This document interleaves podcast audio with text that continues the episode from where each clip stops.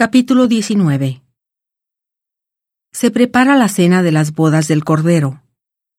El testimonio de Jesús es el espíritu de profecía. Cristo es Rey de reyes y Señor de señores. Después de estas cosas oí una gran voz como de una gran multitud en el cielo que decía, Aleluya, salvación y honra y gloria y poder son del Señor Dios nuestro porque sus juicios son verdaderos y justos. Pues él ha juzgado a la gran ramera, que ha corrompido la tierra con su fornicación, y ha vengado la sangre de sus siervos de la mano de ella. Y otra vez dijeron, Aleluya, y el humo de ella sube para siempre jamás. Entonces los veinticuatro ancianos y los cuatro seres vivientes se postraron en tierra y adoraron a Dios, que estaba sentado en el trono, y decían, Amén, Aleluya. Y del trono salió una voz que decía, Alabad a nuestro Dios todos sus siervos, y los que lo teméis, tanto pequeños como grandes. Y oí la voz como de una gran multitud, y como el estruendo de muchas aguas, y como la voz de grandes truenos que decía, Aleluya, porque reina el Señor Dios Todopoderoso. Regocijémonos y alegrémonos y démosle gloria, porque han llegado las bodas del Cordero, y su novia se ha preparado. Y a ella se le ha concedido que se vista de lino fino, limpio y resplandeciente, porque el lino fino es las acciones justas de los santos. Y el ángel me dijo, Escribe. Bienaventurados los que son llamados a la cena de las bodas del Cordero. Y me dijo, Estas son palabras verdaderas de Dios. Entonces yo me postré a sus pies para adorarle, y él me dijo, Mira, no lo hagas. Yo soy consiervo tuyo y de tus hermanos que tienen el testimonio de Jesús.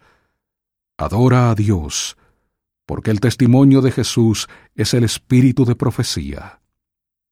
Y vi el cielo abierto, y he aquí un caballo blanco, y el que lo montaba se llamaba fiel y verdadero. Y con justicia él juzga y hace la guerra, y sus ojos eran como llama de fuego, y había en su cabeza muchas diademas, y tenía un nombre escrito que ninguno conocía sino él mismo y estaba vestido de una ropa teñida en sangre, y su nombre es el Verbo de Dios. Y los ejércitos que están en los cielos le seguían en caballos blancos, vestidos de lino finísimo, blanco y limpio. Y de su boca sale una espada aguda para herir con ella a las naciones. Y él las regirá con vara de hierro, y él pisa el lagar del vino del furor y de la ira del Dios Todopoderoso. Y en su vestidura y en su muslo tiene escrito este nombre, Rey de Reyes y Señor de Señores.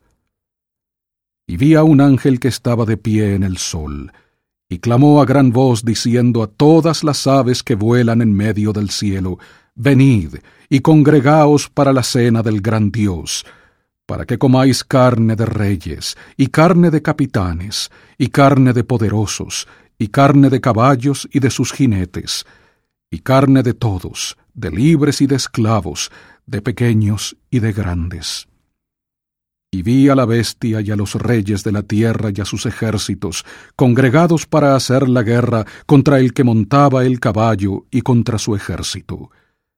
Y la bestia fue apresada, y con ella el falso profeta que había hecho delante de ella las señales, con las cuales había engañado a los que recibieron la marca de la bestia y habían adorado su imagen.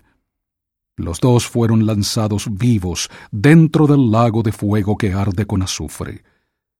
Y los demás fueron muertos con la espada que salía de la boca del que montaba el caballo, y todas las aves se saciaron de las carnes de ellos.